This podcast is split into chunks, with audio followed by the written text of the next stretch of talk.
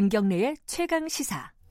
네, 조국 장관 임명을 두고 어, 뭐 여든 야든 시끄러운 건 마찬가지인데 정의당도 좀 심상치가 않습니다. 어, 조국 장관을 데스노트에 올리냐 마냐 이거 갖고 상당한 논란과 진통을 겪었고요. 그리고 어제는 또 진중권 교수 이제 정의당 당원이죠. 탈당계를 제출을 했다고 해서 어, 굉장히 좀 눈길이 많이 모아졌습니다. 일단 지도부에서 진중권 교수의 탈당을 일단 막았다, 잡았다 이런 기사까지는 봤는데요. 어, 또 젊은 청년 당원들은 또 다른 의견, 지도부와는 또 다른 의견을 갖고 있는 것 같습니다. 오늘은 정의당 청년 당원 모임 모멘텀이라고 이름이 붙어 있네요. 어, 거기 관계자분 두 분 모시고 잠깐 얘기를 나눠보도록 하겠습니다. 먼저 소개부터 드리겠습니다. 김선아 홍보국장님 안녕하세요. 네, 안녕하세요. 저는 정의당 청년당원 모임 모멘텀의 김선아 홍보국장입니다. 네, 그리고 김지문 조직국장님 안녕하세요. 네, 안녕하십니까 김지문입니다. 예, 어, 이게 뭐 대학생 모임은 아니죠? 이 대부분이 대학생으로 이루어져 있긴 하지만 예. 대학생 모임이라고 보기에는 청년 전체를 포괄합니다. 나이 제한 같은 게 있나요? 예, 34세 이하로 아, 제한이 되어 있습니다. 그렇군요. 예.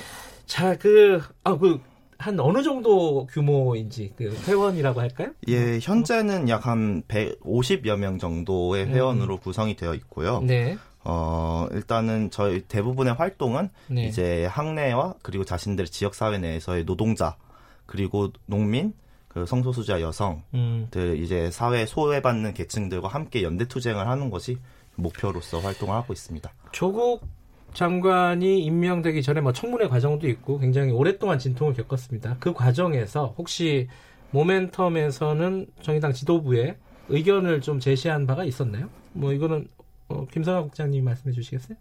음, 저희는 되게 조심스러운 입장이어서 네. 저희는 그 전에 사실 의견을 표명하려고 했지만 예. 저희는 최대한 중앙당 지도부의 의견을 존중하고자 네. 그래서 의견을 직접 제시하지는 않았습니다. 아 그래요? 네. 저희가 그러니까 의견, 중앙당이 예. 그 의견을 제시하기 이전에 네. 조국을 반대하는 입장을 게시했었고 네. 그 사실 조국을 반대하는 입장 찬성한 입장이 중앙당의 공식으로 나온 이후로는 네.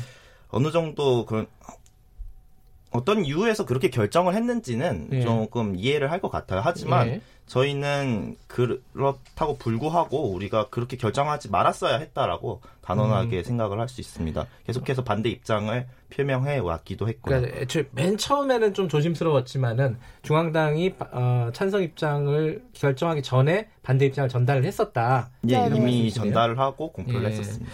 그러면 조국 장관 임명을 왜 반대했는지 지금도 뭐 반대하고 계실 텐데 어, 그 이유를 좀 들어볼까요? 누가 말씀해 주시겠어요? 어, 이거는 나눠서 네. 말 예, 예, 그러면 먼저 분야가 살짝 다른 예, 부분이 예, 예, 있어서 그럼 김선아 국장님 먼저 좀 말씀해 주세요. 아 그러면은 저는 성소수자 및 정신질환자 문제를 얘기하고 싶은데요. 예. 어 조국이 성소수자 및 정신질환자 관련 발언을 했잖아요. 조국 장관이요? 네, 조국 예. 장관이. 예. 근데 어 사실 정의당은 사회적 약자를 대변하고 이들이 네. 정치적 주체가 되어서 목소리를 낼 수 있는 세상을 만들기 위해서 싸워왔어요. 예. 그런데 그 조국과 민주당 정부는 동성혼에 대해서 아직도 나중에를 외치고 있잖아요. 음. 그래서 저는 저희는 정의당 중앙당이 성소수자에 대한 언급을 피한 그런 조국의 의도적 배제에 대해 한마디라도 비판을 했다면 그 아쉬움이 덜했을 것 같아요. 같아요. 예. 그래서 그 사실이 저와 제 친구들에게는 굉장히 절망적으로 다가오는 거죠. 예. 그러니까 지금 이제 어떤 뭐 아, 자녀의 의혹이라든가 뭐 펀드 의혹 이런 게 아니라 네. 오히려 진보적인 아젠다 의제에 네. 대해서 굉장히 소극적이었다. 이 부분을 네. 비판을 하신 거네요. 네, 네. 예. 그리고 아, 예. 저 또한 예, 한마디 예, 예, 더 하고 싶은데. 예, 말씀하세요. 네, 정신 질환자 문제입니다. 저는 사실 우울증을 가지고 있는 정신 질환자입니다. 예. 정신 질환은 사실 현대 한국의 감기라고 할 만큼 흔한 병이잖아요. 예. 사실 저는 감기라는 표현을 별로 안 좋아해요. 왜냐하면 우울증은 사람을 죽일 수 수도 있기 때문에. 네. 근데 한국은 무한 경쟁이나 저임금, 과로로 인해서 정신질환을 조장하는 사회에 있는데 네. 조국 장관이 정신질환자를 국가에서 엄격하게 관리하겠다고 말을 했어요. 네. 근데 사실 이는 정신질환자 문제를 치료나 사회화의 문제보다는 격리와 분리에만 의존해서 낙인을 찍는 행위거든요. 예. 그리고 현재 한국이 OECD 국가 중에 자살률이 두 번째로 높잖아요. 예. 그래서 저는 정신질환자에 대한 낙인과 규제가 정신질환자를 결국 사회적으로 고립시키고 자살률 증가로 이어질 거라고 생각해요. 알겠습니다. 네. 또 어, 준비를 많이 해오셨는데 조금 뭐 좀 편하게 말씀하셔도 괜찮아요. 아, 네. 예. 네. 아 그리고 김지문 국장님도 조국 장관을 네. 반대하는 이유 간단하게 좀. 네. 예. 간단하게 얘기해서 사회적 불평등에 있죠. 예. 그 조국 사태라는 이 거대한 담론을 만들어낸 네. 기본적인 원인은 결국 빈부격 차의 예. 이 문제입니다. 네. 이 만연한 사회 불평등이 조국을 통해서 폭발한 거죠. 음. 그렇다면 이 정의당은 항상 평등과 사회 정의를 외치는 정당이었는데 네. 그 그러한 진보 정당의 가치가 있음에도 불구하고 네. 그 정의당 중앙당이 현재 진보 정당의 가치를 제대로 지키지 못했다라고 판단했기 때문에 모멘텀은 반대 입장을 펼쳤습니다. 그 정의당의 정체성, 뭐 공정, 평등 이런 부분들을 해쳤다. 네, 특히 이런... 계급적 평등을 해쳤죠. 근데 그 심상정 대표가 대표도 이제 아까 이제 정의당 지도부가 왜 그런 판단을 했는지는 이해는 한다는 말씀하셨잖아요. 그러니까 네. 심상정 대표 이런 얘기를 했지 않습니까? 고민을 많이 했는데 이게 사법 개혁을 위해서 마지못하게 선택했다. 이 부분에 대해서는 어떻게 생각하십니까? 그 어, 그러니까 이 사, 레토릭이 살짝 잘못되었다라고 생각을 네. 합니다. 이 정의당이 조국을 단지 사법 과역을 완수할 수 있는 인물이라고 판단하고 네. 그것에 긍정을 했다 치더라도 네. 정의당 중앙당의 입장은 당원들과 대중들을 어느 정도 설득시킬 수 있는 입장이었습니다. 음. 하다못해서 조국 임명과 사법 개혁의 취지는 인정 하나 예. 조국 사태의 본질이라고 여겨지는 계급 불평등의 문제와 네. 그 개혁적으로 여겨졌던 조국과 민주당이 특권층과 다르지 않게 자유한국당이 저질러 오던 지금까지의 자, 특권과 편법과 다르지 않게 모습을 음. 보임으로써 청년 세대와 부모 세대에 있어서 모두 상처를 주었다는 것을 예. 인정하고 그 불법이 아니라 편법으로라고 자신이 이제 조국 후보가 네. 지금 장관이죠. 장관이 얘기를 했었죠. 네. 그렇다면 그것은 사실 자신에 대한 사과가 아니거든요. 음. 만일 자신이 이런 문제에 대해서 편법 불법이 아니라 편법이었다라고 얘기를 할 거면 정확하게 사과를 하고 그러한 불만과 실망에 대해서 그 공정한 사과와 확인을 받아야 된다라는 네. 정도의 얘기만 정의당이 얘기를 했어도 어느 정도 불만이 진정이 되었을 겁니다. 알겠습니다. 그, 그 부분은 좀 궁금해요. 이 이제 아까 모멘텀이 뭐 50명 이상의 어떤 모임이라고 하셨는데 정의당 내에 150명. 아, 150명. 네. 아, 죄송합니다. 제가 100을 못 들었습니다. 네. 어, 전체 당원들의 분위기가 어떤지 그거는 누가 좀 말씀을 해 주시죠. 네, 그러니까 이거에 사실 네. 전체 당원을 통한 이제 공식 여론 조사나 네.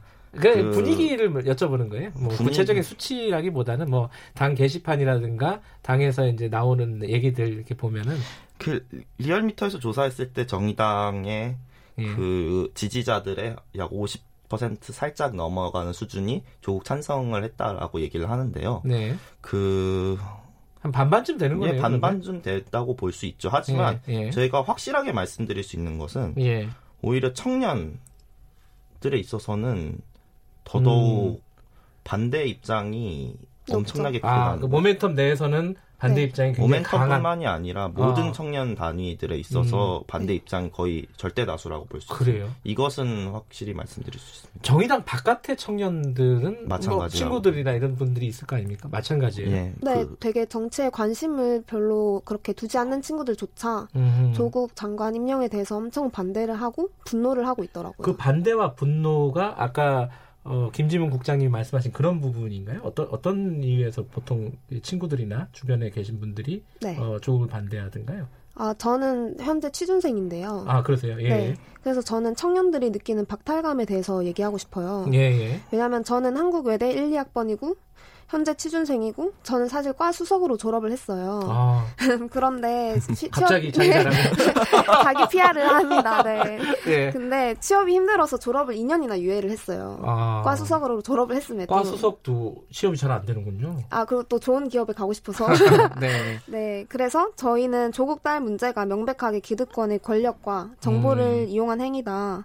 그래서 청년들은 진짜 이 땅에 정의가 과연 살아있는 것인가에 대해서 회의감을 네. 느끼고 있어요. 예.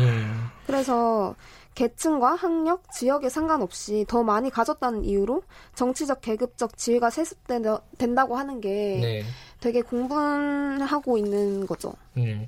그 어제 그 진중권 교수가 탈당한다 그래갖고 막, 막 이렇게 네. 시끄러웠습니다. 이제 기사도 많이 나고 네. 정의당 지도부에서 잡았대요. 그렇죠. 요 과정을 어떻게 보셨어요, 그 국장님은?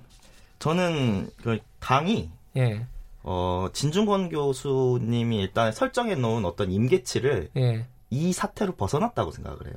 아, 그 진중권 교수가 버틸 수 있는 어떤 예. 수준을 넘어서 버렸다 당의 예. 결정이 그분이 예. 이제 입장이 이제 제가 찬반을 한 것과는 다르게 예. 그분의 입장은 항상 이제 기성정당들 눈치를 보지 않는 입장이었거든요. 예. 그런데 그리고 계급의 되물림과 탈법적 음. 축제를 항상 막으려고 했었죠. 네네. 그런데 민주노동당 때부터 지금까지 진보 정당들이 그렇게나 막으려고 했던 이 가치들을 네. 어, 더 이상 타협해서는 안 되는 이 부분들을 네. 이제 타협을 하려고 하니 이제 정의당 지도부에 실망을 했을 것이다라고 음. 어느 정도 생각을 해봅니다. 지금 이제 사실 이제 임명이 됐고 검찰 수사를 받고 있습니다. 지금 정의당은 어떤 선택을 해야 될 것인지 의견을 김선아 국장님이 좀 말씀을 해주시면.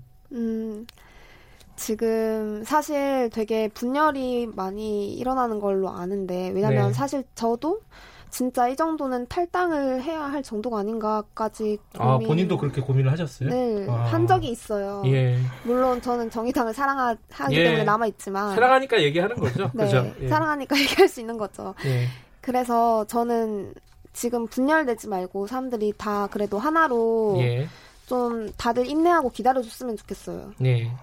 알겠습니다. 이게 뭐 시간이 길지는 않았지만 아, 어쨌든 네. 정의당의 청년들이 그리고 뭐 정의당을 넘어서서 청년들이 어떤 생각을 갖고 계신지 들어볼 수 있는 기회였던 것 같습니다. 짧은 시간이었지만 네. 두분 감사합니다. 네, 감사합니다. 감사합니다. 네, 정의당 내 청년 당원 모임 모멘텀의 김선아 홍보국장 그리고 김지문 조직국장님이었습니다.